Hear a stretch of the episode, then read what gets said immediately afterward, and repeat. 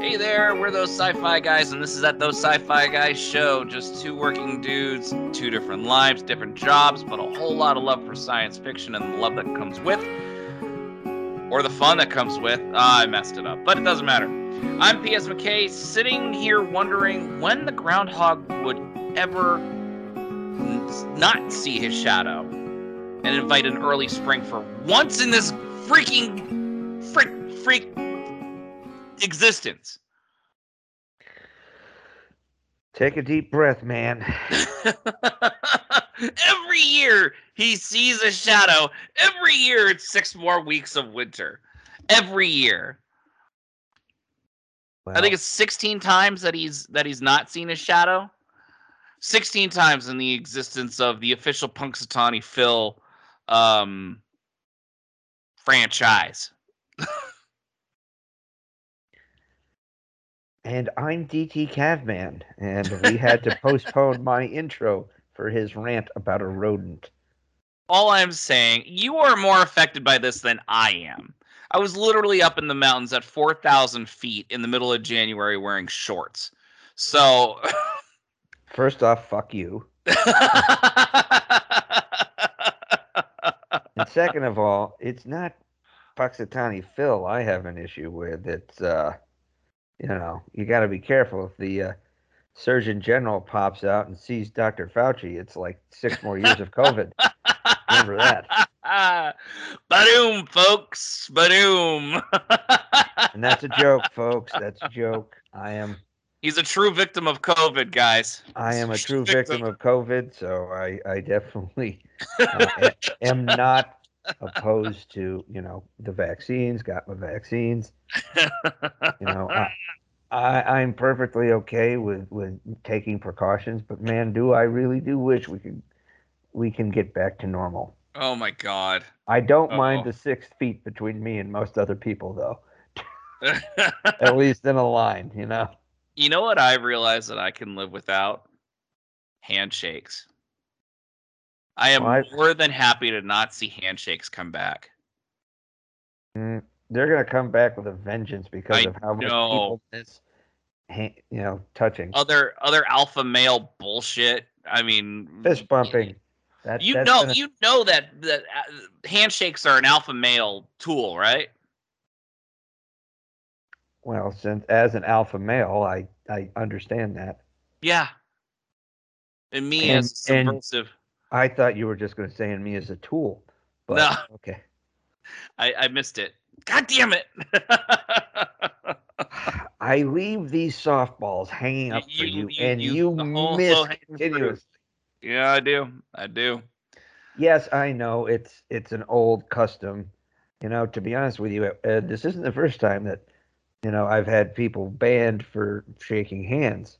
My first tour in Iraq, they recommended we postpone shaking hands at least for the first few weeks we got to theater because of how many people ended up getting Saddam's revenge. Oh God, was that a thing? That a, that's a thing. Of Is it the water? The water, some of the food, everybody spent plenty of time declaring war on various porter johns and Uh, crowded latrine facilities. Yeah, no. I Oh, get it. It's terrible. First of all, you have to go to Iraq, and then second of all, there's a second wave. Like, I mean, oh my god. you know, some people think, uh, you know, uh, the people who carry hand sanitizer around now are nuts. I've been doing that since 2006. They Yeah. recommended it to us. They're like, yeah, carry hand sanitizer around. There's a lot of shit everywhere. So Well, here's my question. I I've mean, isn't it a- inevitable if you're in Iraq? Isn't it inevitable that you would get Saddam's revenge? Eh, per your parlance. Well, you get these various intestinal issues. You'll see them a lot in early days of of, of uh, warfare in foreign countries, particularly extremely, you know, foreign, on you know, to the people arriving because of the climate, the the food, the local food and water is not, is not the same, and yeah, you'll get that. Oh, I'll tell you, I got Captain Cook's Revenge in Australia, and then when I was in France, I got Louis Pascal's Revenge. So Louis Pascal. uh, he was the father of. Uh, no, I'm sorry, Louis Pasteur, the pasteurizing process. I think you're thinking too much about the Mandalorian, my friend. A little bit, a little bit, a little bit. A Yes. review that will come at another time.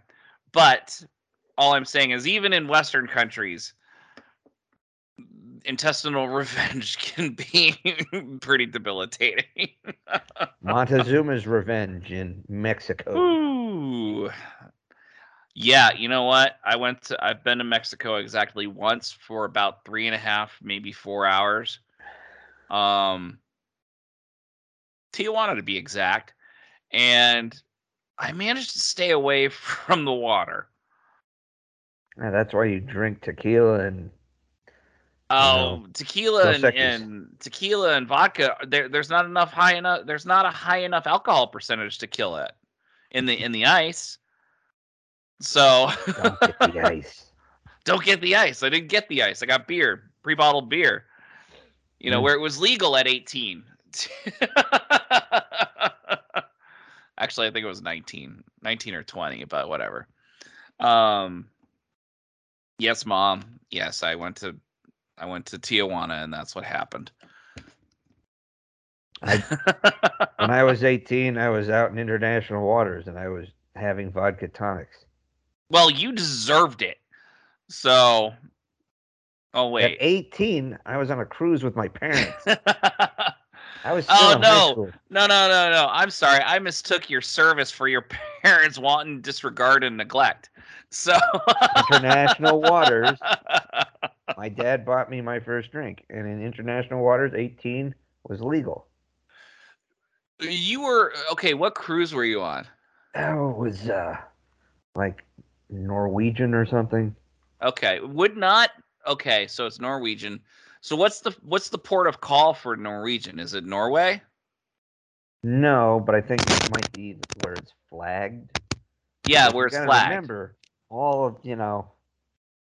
Doesn't matter. I wasn't on a U.S. Navy vessel. It's fine. No, I know that. I know that. No, I'm just I'm just trying to drill down to see because international law says the country that the the the ship is flagged in, those laws shall prevail on deck. Right? Hmm. There's a reason, and plus, with all the taxes, there's a reason why most cruise ships and other things are not flagged out of the U.S. Well, yeah. Well, our taxes are pretty bullshit. So, anyway, so we're here to discuss actual sci-fi stuff. oh. Uh, anything else you want to add, DT, before we get into the to, uh, tonight's topic? Yeah, let's get it on, man. Let's All right. Okay, so we did a few weeks back uh, a review of some notable sci-fi ships, namely larger ships, multi, you know, multi-personal cruise ships. Uh, we we we spent an entire episode Capital talking about the ships, so to different e- uh, enterprises, and uh, we talked about the Millennium Falcon, right? No, we And how it was about the borderline? Firefly, about the Serenity, Oh, That's the what it was. Serenity, yeah, and after that, I realized we probably should have kicked it to this list. that's right, that's right. Auxiliary craft, small limited craft. small limited, small craft, fighter craft, drones. light craft, things like that. And So- Bob Craft. And Bob Kraft, greatest NFL owner in history. But I digress. um by the way, that dude, he got he got a supermodel girlfriend six months after Myra Kraft died. I'm claiming senility. Is that what you're claiming? It it it makes need- it less he creepy needs- for me. he needs a bed nurse. Is that what it is?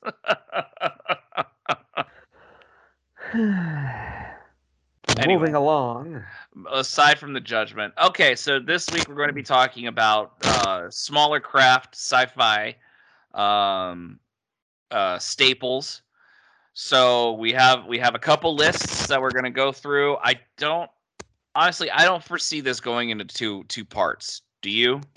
No, I don't. Um, Okay. I don't think we need to dive in as deep as on a couple of on a lot of these. I mean, obviously, we start off with probably the king of all of these small craft with the Millennium Falcon, one of the most recognizable ship names not named Enterprise in all of sci-fi. True. Before we dig in, before we dig in, are we talking about a specifically named ship or a class ship?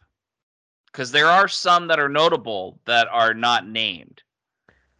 Well, we can, we can we can play a little with these, like an X-wing or a Starfury or Okay. Okay. or uh, uh, what were the ones in Battlestar? Uh, Vipers. The Vipers. Oh, the Vipers. That wasn't on my list. They do kind of look like X-wings without the wings to a degree, Well, but what- they were pretty cool think- looking. how do you think they got them? They took an X-wing model and kit ba- kit bashed it so, by taking off the wings for the show. Did they really? I don't think so. Uh, actually, no. Battlestar was inspired by Star. Wars. Yeah, they were they were inspired by Star Wars. Yeah, well, it came out in the late '70s, probably after Star Wars Yeah. and Star Trek. So I wouldn't be surprised if they kit bashed a, a an X-wing model. Anyway, All right, let's divide this episode in half, okay? We name off a few larger small craft, and then we do fighters as a separate. How's that? fine, fine. They don't have to be fighters, by the way. There's other small craft too. Whatever. Okay. All right, you mentioned the Millennial Falcon. Millennium Falcon, not millennial. Wait a minute, hold on. I thought that you were required to be like wearing really black, you know, really tall black socks with shorts, with sandals when you got on the Millennial Falcon. Is that? no, uh, do that I have that also be- wrong? yeah, that would also be my grandfather. Hmm. The Boomer Falcon. This is terrible. This is terrible. It's a terrible deal. Okay, Millennium Falcon. Arguably one of the most iconic ships in all of science fiction. Agreed. Next to the Enterprise. right there next to a, uh, you know, with its the two two of the coolest dudes in all of sci-fi, Han Solo and Chewbacca. I was gonna say C3PO, but yeah, you beat me. Originally owned by one of the most suave men in all of sci-fi, Lando Calrissian. oh, Lando. Good old Lando. and we got to see its auspicious beginnings in Solo, a Star Wars story. It was interesting. I felt Did- like they showed too much of it. Like too it, it that one little episode of the movie set up the millennial the Millennium Falcon for the rest of the Star Wars series, basically. Hey, look, all I know is more Millennium Falcon, the better. Yeah, you're not wrong. Weren't there other? Uh, that's a Corellian cruiser, right? Or a Corellian, Cor- uh, Corellian freighter. Corellian freighter. The cruisers. Okay, hold on. No, we'll talk about it later. Uh, so the the Corellian freighters have a, an escape shuttle on the front, right? That was an aftermarket add-on by Lando. Okay. So the reason why it has that cut is because they're like pushers. They oh, can carry their own stuff. It's almost like a reverse tugboat, like they push things. Yep. Yep. Okay. Okay. A YT thirteen hundred Corellian light freighter. Gotcha. Okay. Well, it's the fastest sh- uh, ship in the in the quadrant. 0.5 past light speed. Made the Kessel run in less than twelve parsecs. None of that. All of that means nothing. It means nothing. Or even better, Kevin Spacey doing Christopher Walken as a as the uh, the interview for uh, Han Solo. It was an old, it was a Saturday Night Live skit. oh no! when the really? special when the special editions came out, they had a whole bunch of oh. unseen. It was like um, uh, cast uh, audition footage, and it was like Spacey playing Christopher Walken, doing Han Solo, and you had uh, Darrell Hammond playing uh, playing Richard Dreyfuss auditioning for Chewbacca, Oh. and of course Norm Macdonald as Burt Reynolds doing Darth Vader. oh my god. What I'm actually looking for it right now. It's great. Don't dive into it. We don't have time for that. We might. Put it put it on. Well, you're on the West Coast. You can watch it after we're done. All right. So, uh, the Corellian freighter, Star Wars, fastest ship in in the the quadrant. Um, you know what I felt like was weird was they can. And I, I don't know what you think of this. I understand where they were going. I felt it was weird though that they kept showing how crappier that ship was getting on the inside in quality.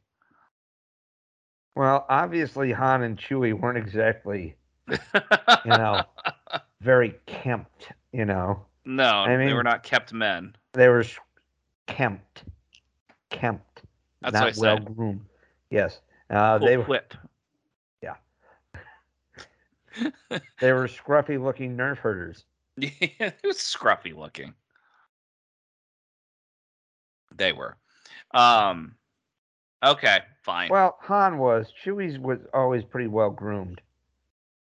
Chew- Chewie was well refined. He actually was. He was the emotional. He was the. He was the pathos of that that duo. Well, he he he had more of a conscience than Han. We'll, at least at the beginning, we'll call it that way. Mm-hmm. Now let me You know- say this: you have one of the coolest ship captains in sci-fi with the coolest co-pilot. Hands Yep. down, there's no other co-pilot in star- in science fiction better than Chewbacca. Okay. Is that where you're going? Because I thought you were going somewhere. No, I'm a big Chewbacca Oh, fan. Always have been. Always it sounded like you were leading to a point, other than just making a statement. So, But the Millennium Falcon, obviously, it had a few different owners. It's appeared in all three uh, trilogies. Mm-hmm. It wait a minute. Did it? It was in the prequels. Remember when they're after the crash of the uh, Invisible Hand? You know the the whole opening scene of uh, Revenge of the Sith. There's well, this- yeah, the battle, the battle for Coruscant. Right. So as they're going back into the Senate, there's a you can see if you watch, and it's pretty clear. There's a YT thirteen hundred, you know, uh, Corellian fl- freighter flying into one of the hangars of the Senate building. Mm. But Now- not that ship. In the old expanded universe, it was that ship. Someone wrote that in there because there was a book called Oh. Millennium Falcon, which the book takes place like, I don't know, 35, 40 years after the original Mhm. trilogy.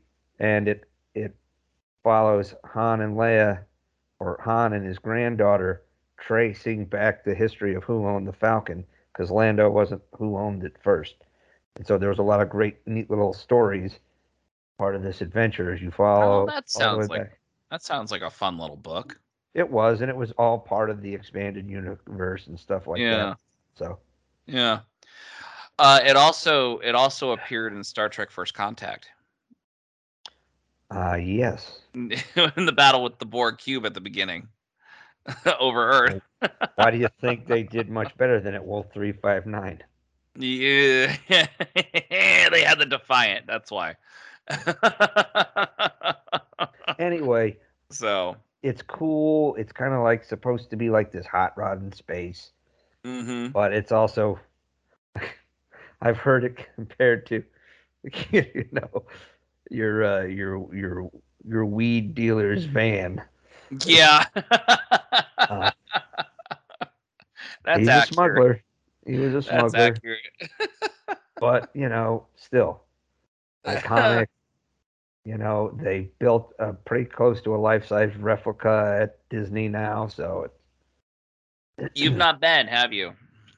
uh no, not not since it was put in, no. I've been I've been to to uh Star Wars land. What do they call it?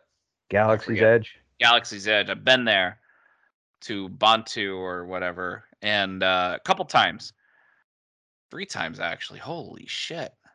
Got it. Cool. Yeah. Anyway, it's it's an interesting. It, it's it's really cool to see it like there, and like it, I think it's like an eighty percent size replica. It it's very convincing. Excellent. Yeah. So All right. all right, my turn. Um, Real quick, before we get into that, like we mentioned before, folks, the Serenity probably belongs on this list. So this is an, an honorable mention to this list. It was probably wrongly put on the previous uh, Starship list. Just felt it deserved its place here. Gets an honorable mention. Take it away, Mac. I'm sure the neck neckbeards in their mother's uh, basements were furiously typing away to tell us this. So, all right. Um, I'm going to switch it up here and do Gunstar from the last Starfighter. Ooh. Is that the is that the starfighter he flew in? That was the the starfighter that he flew in. He was a starfighter. It was the the the name of the ship was the Gunstar. It was the Gunstar class. Um, at least that's what I'm that's what I'm thinking it is. Wikipedia is a little light on the mythos of that movie, but um, and I I haven't been able to watch it in ten years. But I remember watching that. Early '80s nostalgia. Oh my god. First of all, notable in Hollywood for being the first fully CGI ship um as like a main ship or all the CG all the the space scenes were CGI. And really well done too. For 1985. I, I mean think about that. Uh, your computer that you're doing this on that you could barely record the podcast on is millions of times more powerful than the supercomputer that was used to render all that stuff uh, for that movie, that Hollywood quality movie. I can download the podcast. I meant produce it, but that's fine. Um, but uh, anyway, I, I I love it. Uh, I love the blossom fire effect that that that they were able to use at the very end, where it just spun everywhere and destroyed uh, Xur's fleet. Um, really well done. Uh, also, and also just to talk about the Last Starfighter, probably one of the best soundtracks out there. Oh, that's the subject we need to do. Best sci-fi soundtracks. Uh huh. Uh, Uh we- huh. we, obviously know Guardians is going to need to be in there. Oh yeah, yeah. Well, let's not let's write it down and not not talk about it anymore. So, what did you watch the Last Starfighter? I've seen it, but it's probably been 20 years. 20 years. Okay, it was 10 years for me. It was right before uh, McKay Jr. was born. Like Mm. literally a week and a half before he was born. Um I saw it for the first time in its entirety Mm. because back in 1988 when it was on the Disney Channel and when we subscribed to the Disney Channel, uh the android that replaced Andy, the main character on Earth when Andy went off into space, had this scary crazy scene where he's under the covers and then he removes the covers as soon as he's by himself and he's got this translucent bubbly skin and it looks so menacing because he's trying he's transforming this android is transforming into Andy's form but it's taking a while. So that that scarred me. That was terrible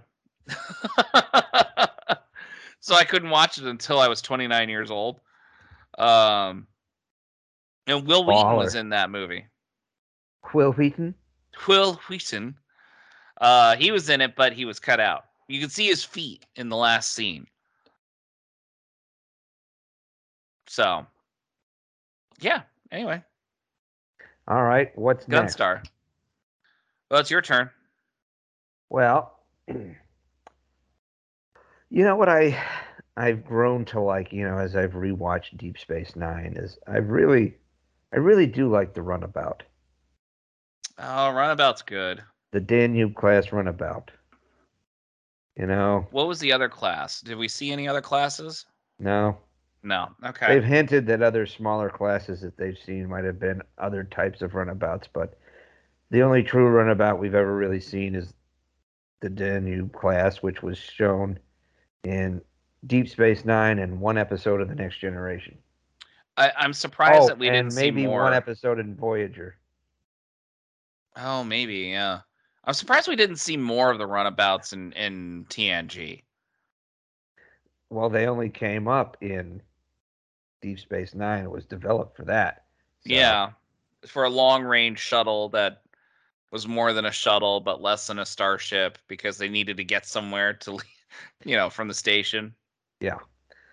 You know, the earlier versions were like limited to like warp 5 or warp 6. They didn't have a super powerful armament unless they had I'll tell you when they would put that that uh, Reliant class starship roll bar on the top, it kind of looked kind of badass that you know it would oh it's a sensor pod or oh it's a science pod or oh it's loaded with photon torpedoes. Check please, I'll take that.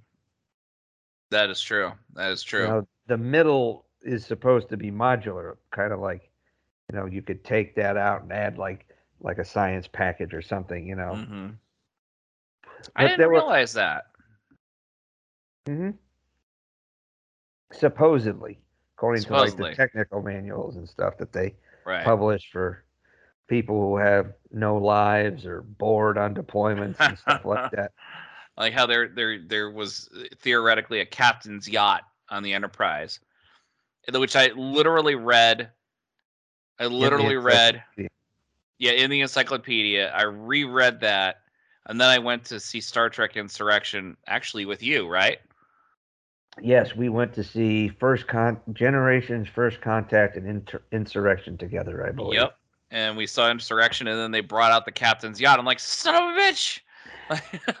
which, by the way, according to all written information, is that the captain's yacht on board the Enterprise E is really the same size as a shuttlecraft, or not a shuttlecraft, a, a runabout.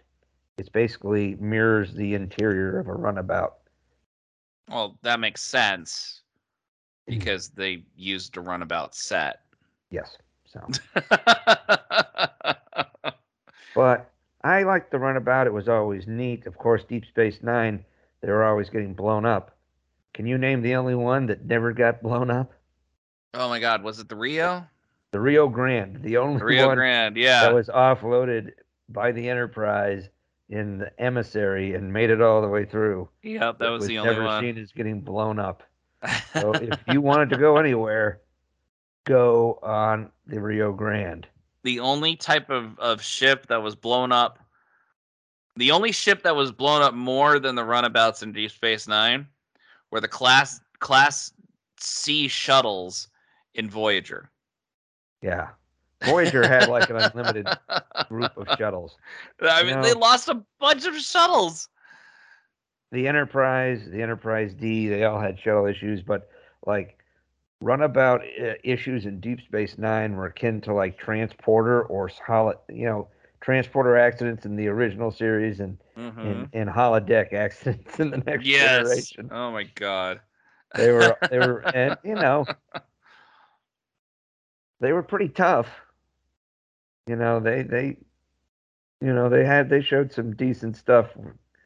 They were enjoyable. I like the runabouts. hmm You know, I, I think as cool as the Millennium Falcon is, you know, the runabout is definitely it's got a little bit more creature comfort than them. I just realized that I don't have my Star Trek encyclopedia anymore. Do you? I, I did because my mother sent me a like box of all these old books from the house. Yeah. You're at that point where your parents are unloading all your crap on you now. They've they've been doing it for years, but I you know, anytime piecemeal. we were anywhere close, be like, here, here's a box of stuff. Get it out of here. Yep. I know. I remember my father when I was in college. No, right after I graduated, he's like, "Hey, I got a bunch of your stuff here that I can ship out to you." I'm like, "Yeah, I, I live in an apartment in downtown LA. Uh, Dad, I, I got no room. There there's nothing here. there's nothing." Oh, and then I moved into an apartment in Pasadena, which was there even less room. So anyway, um, I don't know. What do you think? Did you enjoy the runabouts? I always found them to, particularly as I've gotten older, I've really appreciated the runabouts. I was fond of the runabouts. Absolutely, I, I I didn't like them at first. First of all, I went kicking and screaming into Deep Space Nine because it wasn't TNG. And I think a lot of Star Trek fans were like that. Um, but obviously it grew on me. And and but I I always felt that the runabouts at at the beginning anyway were underpowered, undergunned, and unnecessary. Which is why they gave you the Defiant, overpowered Yeah. and overgunned they, and they totally went, badass. they went the exact opposite direction. Exactly. I'm like, you're exploring the Delta Quadrant, and you have these crappy little runabouts that are going to be the scouts here. Gamma. Oh yeah, yeah, that's right. My my apologies. It's been a it's been a long day getting from there to here. Excellent. Ugh. All right. So what are we on to next? The DeLorean. Not a spacecraft. It is Stop a it. space and time craft. No, stop that. It is a Not space and time craft. Vehicle. Fine. TARDIS.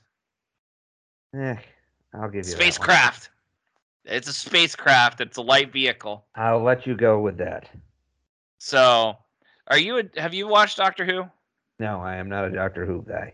I I'm not either. I've watched the first. Okay, how do I describe this? Because I've watched the first first, of the season of the modern of the modern take on it.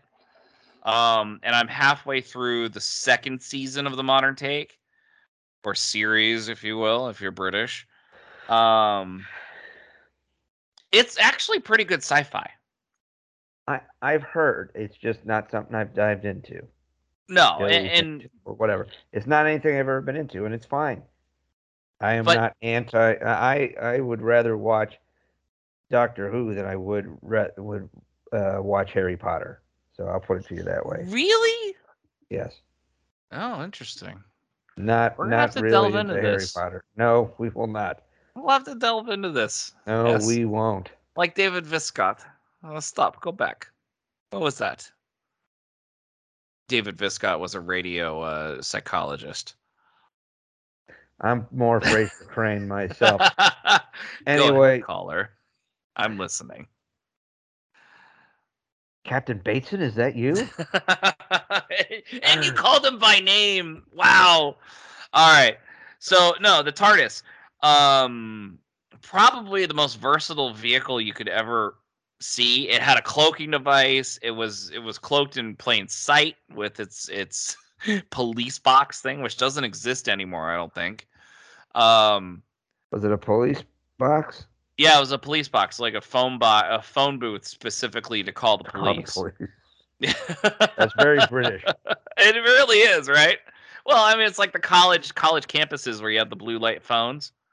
Yeah, that, I always thought that was a good idea. It was a great idea, and I I would love to know when those were first implemented. But anyway, to um, be honest with you, the best thing, if, if they still have them, they need to have a camera on them. That's what they need now. yes, they do. Although, uh, you got a Big Brother thing going on at that point. But if it's a private campus, you can do it. Catholic Um, school, Yep. Yeah, Methodist school technically. big, but, big uh, brother. I had the Father, the Son, and the Holy Spirit. That's what I had. I didn't need Big Brother. I had the God, man. Yeah, yeah, the God. Ah! Oh my God, that's right. And his, and his boys, uh, JC and A- HG, man. Boom. So You know, the I- TARDIS, very versatile. yes, very versatile. Bigger Um, on the inside than on the bigger- outside. Well, it played with space and time, literally. You know, it played with how space worked on the inside and played with how it moved through space and time around. So, Excellent. I like that. yeah. So, anyway, Go anywhere, do anything, and fits conveniently where phone booths used to be. shows up in the middle of Cardiff, Wales, just, you know, on the Riverwalk. So, Well, the Welsh, they uh, they're an interesting bunch, right? oh, I love the I love the Welsh uh, accent, by the way. It gives me tingles. Well, that's interesting. Well, I'm just saying. It's a great accent. Fair enough. Let's see. On to the next one. Well, we've had some interesting ones. Uh, we um, trying to think if there's other small ships that I can really think about that I think would. Oh, the Planet Express ship. Boom. Oh, we talked about that in the other one too. Dark matter engines. Was it a dark matter engine? Quiet you. Okay. Of course it is. I'm not. I'm not questioning. I'm verifying. I mean, there's a difference there. Okay, that was the basis of the entire show of Futurama, the Planet Express. Except when they didn't do any of it, and people would go, "Hey, weren't we a delivery company?" yeah. that was the entire basis of, of the pilot, where Fry was a delivery guy and he wanted to be something different. In the future, he became a delivery guy again. So In space. in space. So, But to be I- honest with you, it's a good-looking ship. they also retrofitted it to look like the Enterprise during the Enterprise, uh, the Star Trek uh, Episode. anniversary Well, it's special. been refit several times. It's painted pink. It's had its nose chopped off. It's it it gets wrecked all the time. It but it's just a great-looking ship. That's true. The the color is electric mucus. Yeah, it's a it's a retro looking ship for. No, that's the color. I know. Like, what is that? Puke? For your for your mucus. information, it's electric mucus, which I think is hysterical. So yes, the color of it, the Planet Express ship, is electric mucus. It has traveled back in time on a couple of occasions. Oh, did it go to Roswell? It did go to Roswell. It did go to Roswell. Was it? Did it crash at Roswell? no, Bender crashed at Roswell. Oh, Bender crashed. Okay. Well, it did, but they discovered Bender, and that's what they said was the UFO. can I say but, uh, McKay Jr. watched that episode, and then at the very Oh. end, at the very end, he lost his shit. He laughed so hard realizing what the implications were with Fry. Like, like in a, you know, he couldn't stop laughing for ten minutes. And I'm sitting Yeah. here going, "You're 11. You're 11, and you find this hilarious." Yeah, I raised you right. I raised you right. still, it's a fun ship. It has the little gun turret. It it has cargo space. You know, it had the. Uh, I I like the fact that the landing pad also doubles as the staircase to go in. Uh huh. No, absolutely, absolutely. It seems practical. More than practical. Uh, yeah.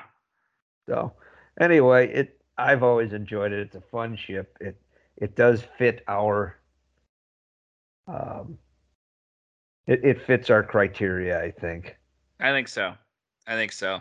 Do you have any other uh, of these type of ships or do we want to transition into like smaller, more like fighter style one one or two This person this might transition. I'm not sure.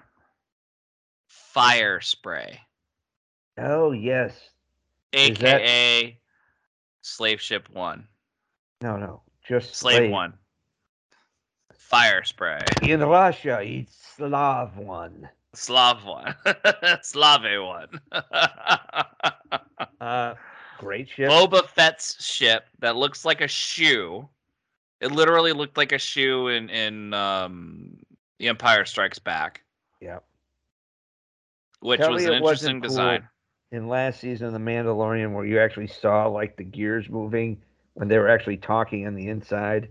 And I I lost my shit when I saw that because it was like the direct and the directors intentionally did this because they wanted the audience to see what it was like inside Boba Fett's ship when it transitioned like that. Mhm. Just just to give that experience away. My God, there are fans writing that show, like, which is awesome. Uh, and we got to see the inside of of that ship in um, Attack of the Clones, didn't we? no, just the just the cockpit. Well, yeah, yeah, the cockpit. We got to see the inside of the cockpit at least. We never got to see it in Empire Strikes Back, right? Um, maybe I don't know. I can't remember. Yeah. Oh But- shoot, this might require a rewatch. Watch, rewatching Empire is never a bad thing. No. Probably the most rewatchable of all the Star Wars movies. the giant chicken's Boba Fett. Eh. I bought that Blu-ray edition, by the way. yeah, I've I I owned them all at one point. They were good, but yeah, it's a it's.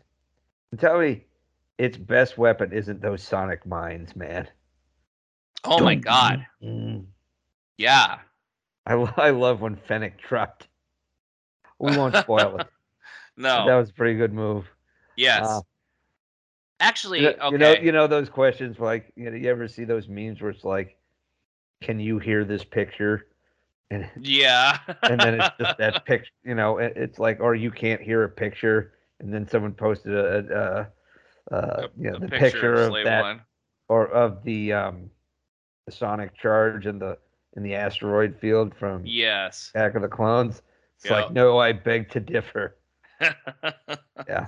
It's now we never got to of like see a- that. Go ahead. Go ahead. It's kind of like a depth charge. It really is, yeah.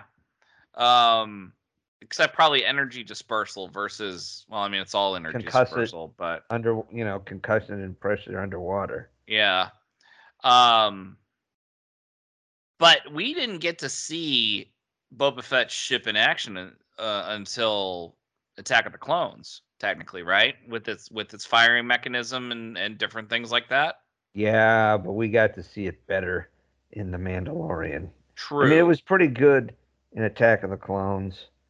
Um, you got to see more of it, how it flew and moved around. Basically, all we saw it was like it drifting out of the garbage and then turning and following. Han. and that was So, the first you time we ever saw it, right? in the yeah in Empire. In Empire. Did Yeah. it undergo a paint change? I think it underwent a paint change for uh, Attack of the Clones. I think it was a different shade, kind of like Boba's got the same armor, but he's changed his paint scheme. Yeah. Interesting. But uh, yeah, so you're right. Great ship. The Firespray gun ship is what he calls it now. It never was called Slave One on screen, right? Not that I can remember, but that's always been its name. And you know, whatever. It it's it's fine. Doesn't bother me too much. Side effect. Side side question. Well, and we're going to be talking about the Book of Boba Fett in a very soon future podcast. Next week, after the finale. Yes, after the finale. But at one point, Boba says that he's got plenty of credits.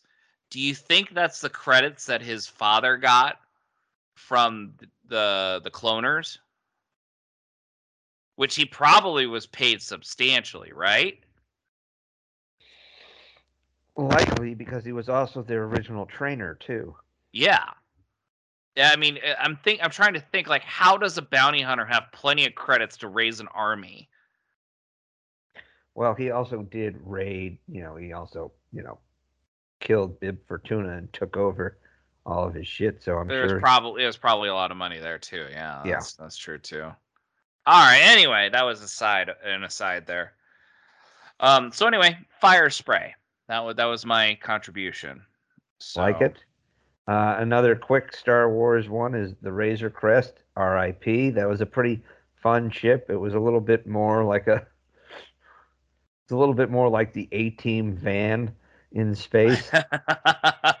uh, I was really sad to see the Razor Crest destroyed. I was sad to see the slow death of that ship. it literally suffered a slow death. It was in very good working order from the beginning of the show, and it just it hunkered along. And but then it got a decent repair job at the stop off at Nevarro. You know, it might have been stained blue by Baby Yoda barf, but um, where which one was Nevarro? Was was that, that the that was, that's Greef Karga's town. All right, you got to you got to describe the you got to describe the planet. Apollo Creed. It's another desert world. Oh, they're always okay, yeah. Worlds. Oh, Nevarro, where where um Gina Gina Carano's uh, character was. Yep, her. Yep. Yeah, she settled down with uh, Apollo Creed. That's right. He, yeah. he becomes the mayor. She becomes the cop. And we'll never see her again until she comes back. until she comes back, and she will be coming back. I'm positive of it. I'm I'm sure at some point it's going to happen. Yeah, exactly. James Gunn Um, came back.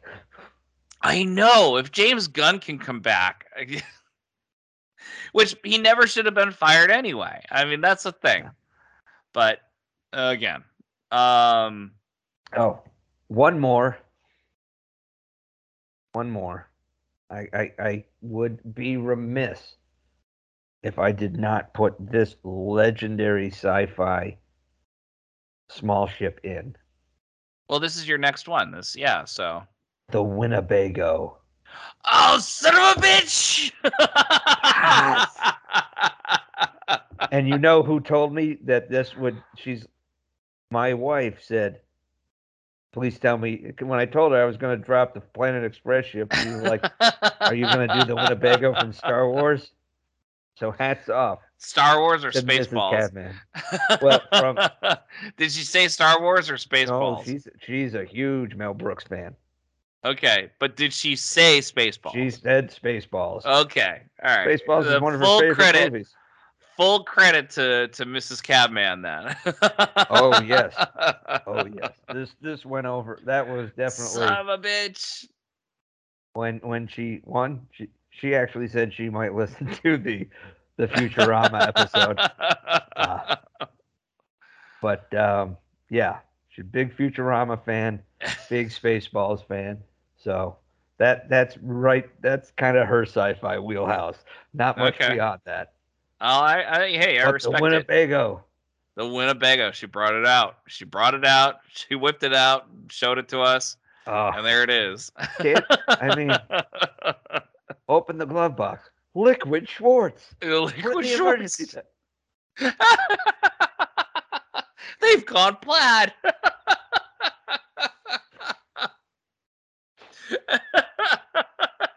Jam the radar. Radar. Strawberry. I hate strawberry. Raspberry. Oh, it's raspberry. Person would dare give me the raspberry.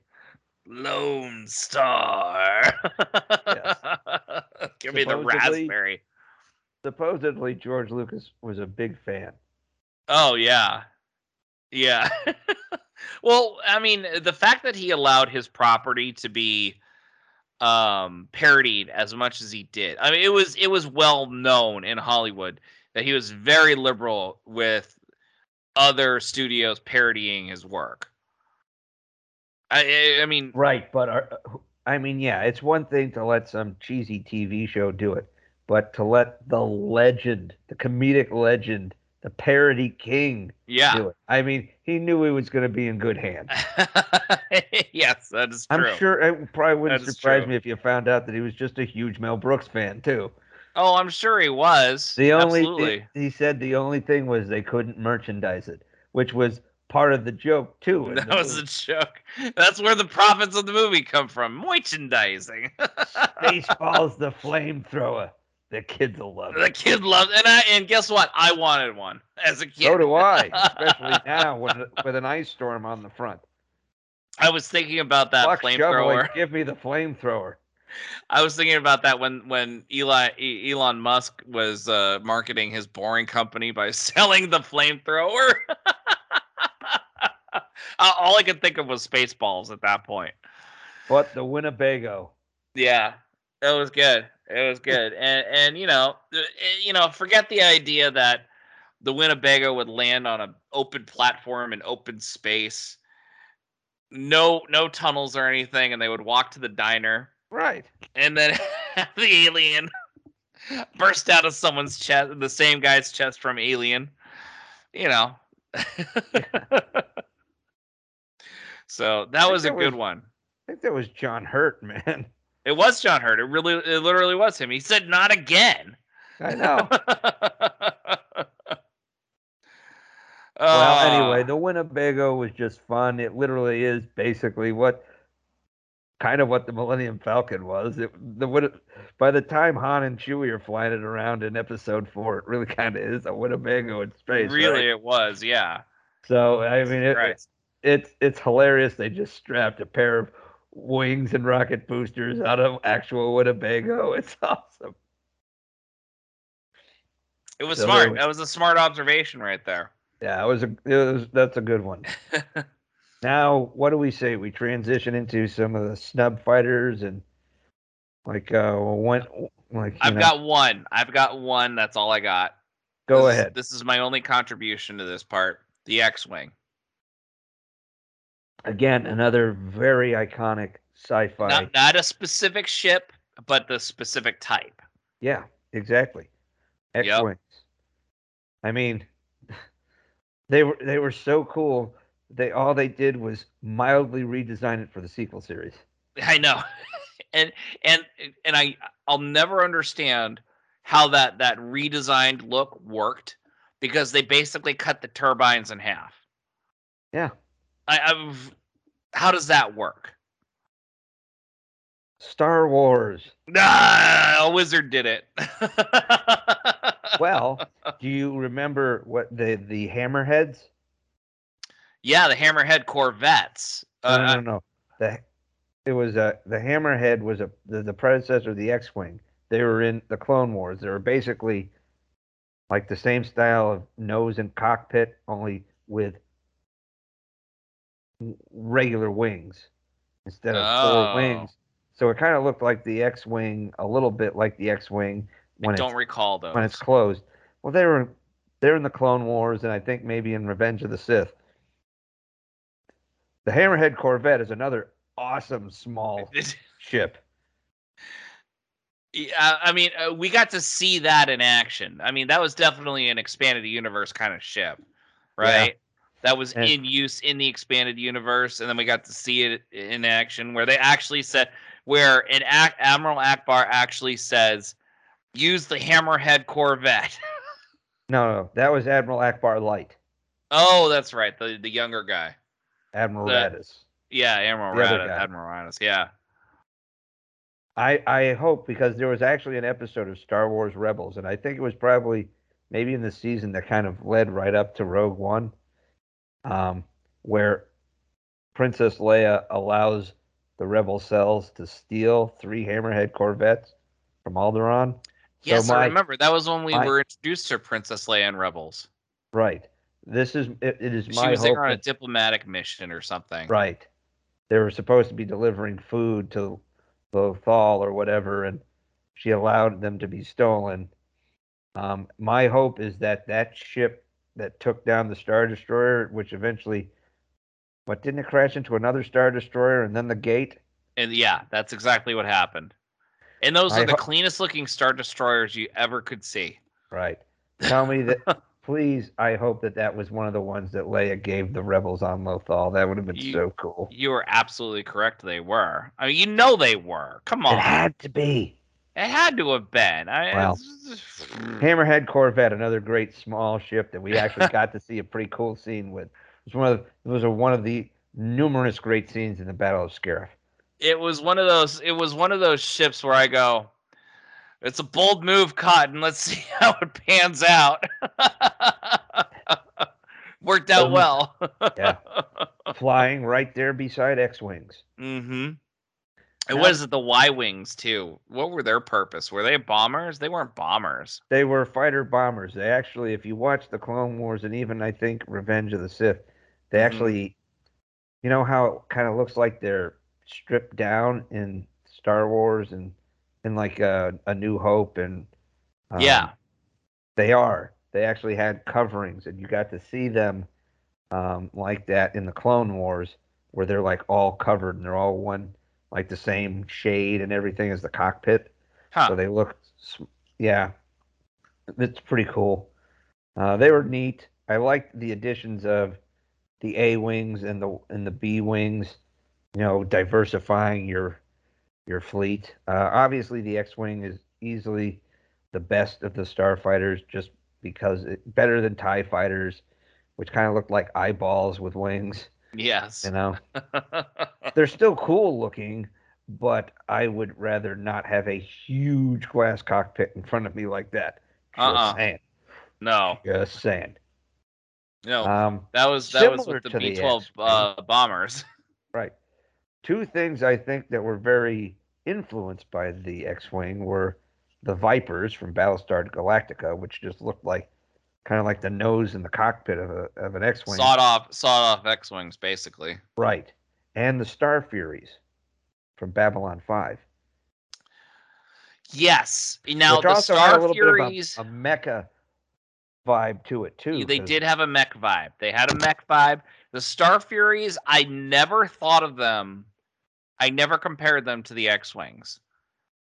Because because Babylon 5 was one of the only sci-fi shows to use real physics to demonstrate flying ability how they operated it like in space. you know just using the the engines to rotate that's basically the same principle of how Yep. you turn a tank it's you can actually you pivot steer and you get the tracks going basically um in Opposite. the same right and they just spin Yeah. you almost in place and so that's what they did with the Starfuries like with the thrusters. particularly yeah it was really very uh very perfectly seen you know in some of the fight scenes where like they're flying and they're like oh somebody's behind you and then they do the spin move and they can while turn still going in the same direction.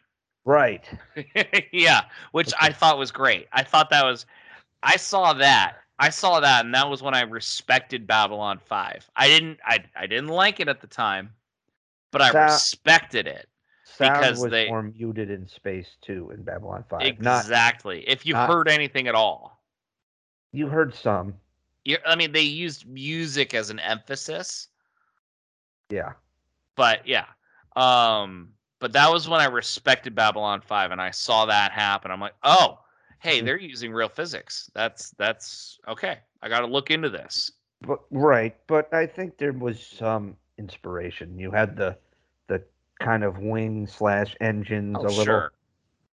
Which and I'm not and I'm not saying it's a ripoff. I'm just saying it's, it's probably took some inspiration because Yeah. you know in, in the reimagined Battlestar, the Vipers were pretty cool, man. They they were pretty maneuverable. I I enjoyed them.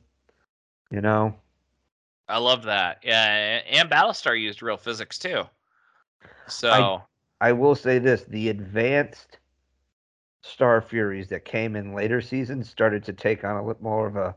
It had a more of an elongated cockpit, ah, and they really did start to look a little X-wingish. nice, nice. Yeah, you got to see them in uh, the later season, like the Earth Civil War in Babylon 5, as well as in Crusade. Is B five on Amazon?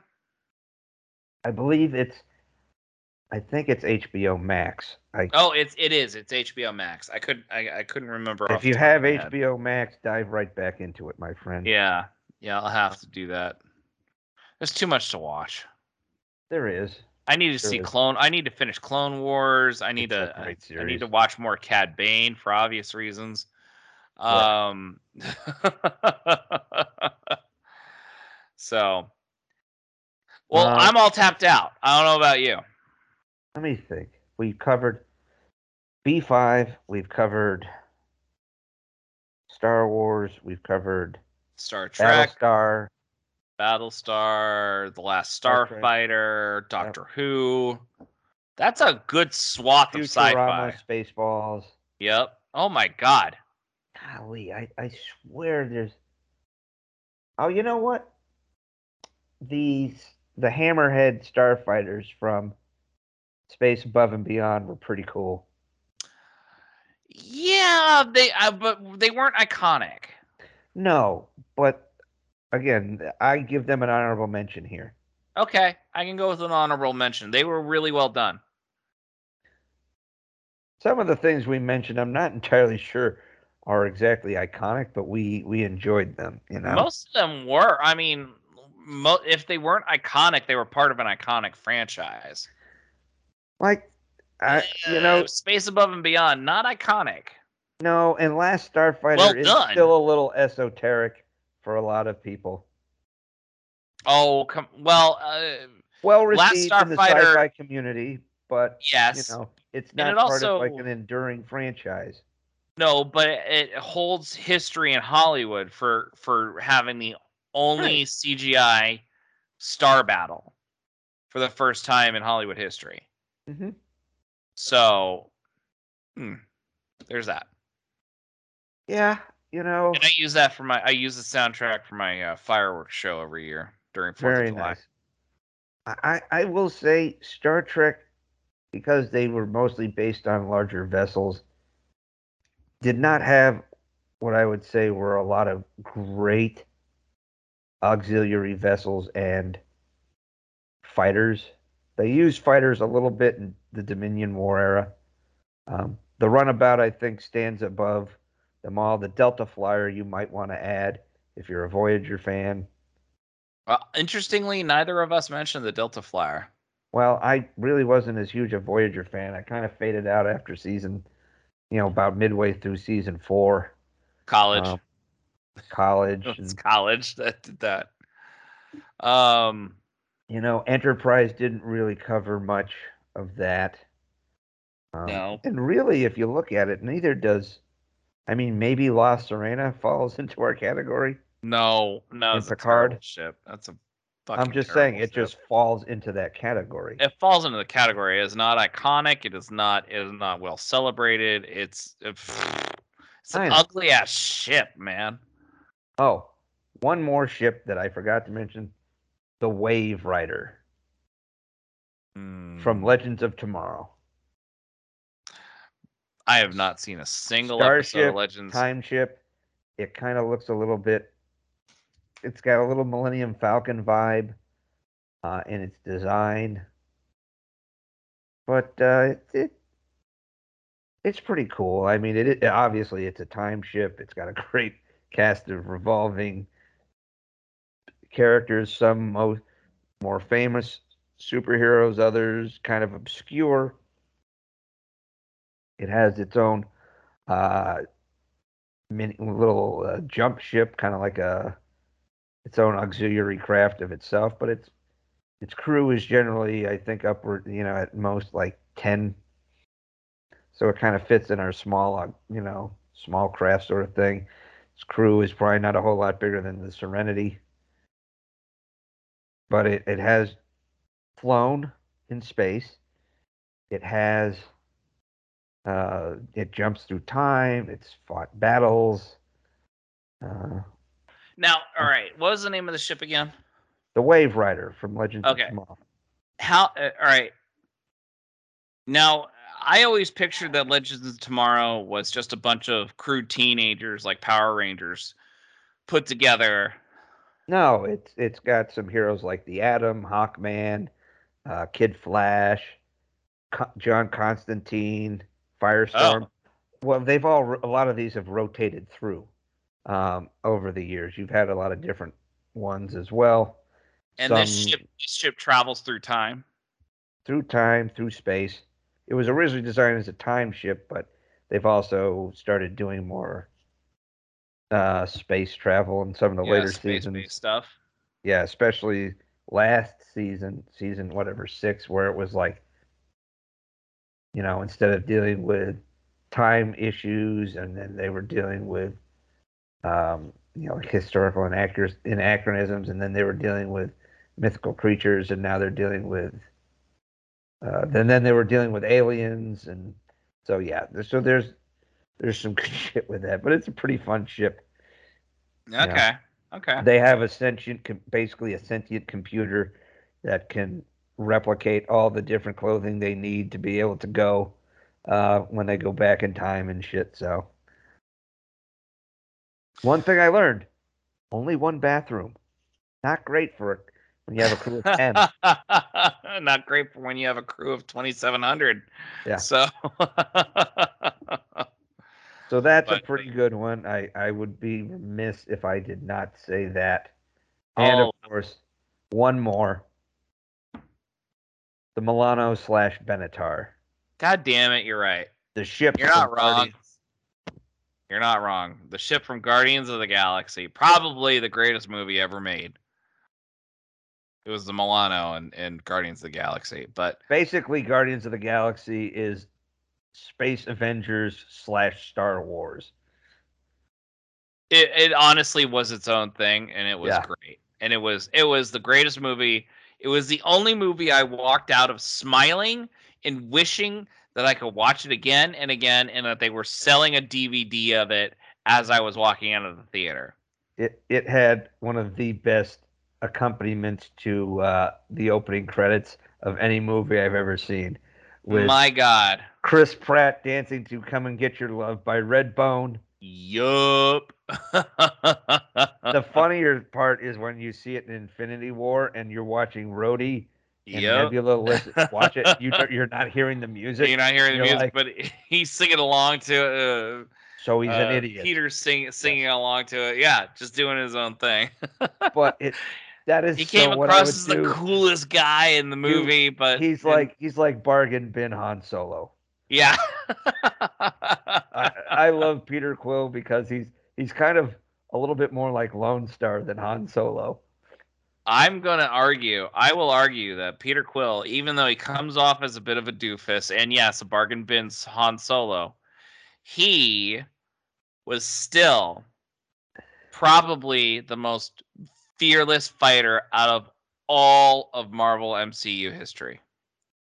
Uh, I do enjoy him. He is He has technology, but he he's lived his life in a world where everyone is stronger than him, faster than him, maybe not smarter than him, but he's he's one of the smartest, catchiest guys there. And his his plan in Infinity War almost worked, and it was his plan. It wasn't. It wasn't. Uh, that's a great plan, except it sucks. yeah, exactly. His plan was almost worked. It wasn't Iron Man's plan. For for the record, this is my plan. It's like twelve percent of a plan. yeah, twelve percent of a plan.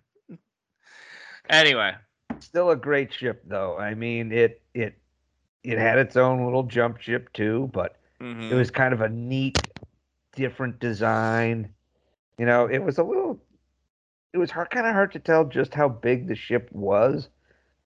You know, there's a good chunk of cockpit, but I guess there's decent amount because, you know, you had like six people living on it. I mean, granted, one was a tree, but you know, well, no, they weren't necessarily living on it because they were living on the re the the. Hold on. The nope. no at the end of, at the end of volume two, Uh, they had that wing with all the, with the bay of the other ships where they got the Benatar from. yeah, but that really, and but as you saw in, uh, you know, Infinity War, they weren't anywhere near it. Ravage- There- Yeah. uh, It was a Ravager ship. They, they have a Ravager ship, and there's no reason, no indication as to why they don't still have it. Well, you know, I mean, but you don't see Kraglin in Infinity War either, so obviously he went back to the Ravagers and the Guardians continued doing their wacky shit. So They were just on a scout mission to get more money. Bingo! So Spaceballs this two, the search for more money. the search for more money. I don't think we can end it on a better note than that one, honestly. That was yeah. We went Yeah. we meant, you you know, most of the major franchises, plus some really good extras. All right. Well, I'm P.S. McKay. Thank you for watching. So, in the meantime, you guys keep dreaming. We'll keep working. So long, folks. We'll see you on the high ground. Those Sci-Fi Guys is an independent broadcast by Alpha Site Productions, produced by DT Cavman and P.S. McKay. Music courtesy of Kevin MacLeod at incompetech.com. For more information on upcoming episodes, follow PS McKay on Twitter at PS McKay, or go to thosesciFiGuys.com for past episode information.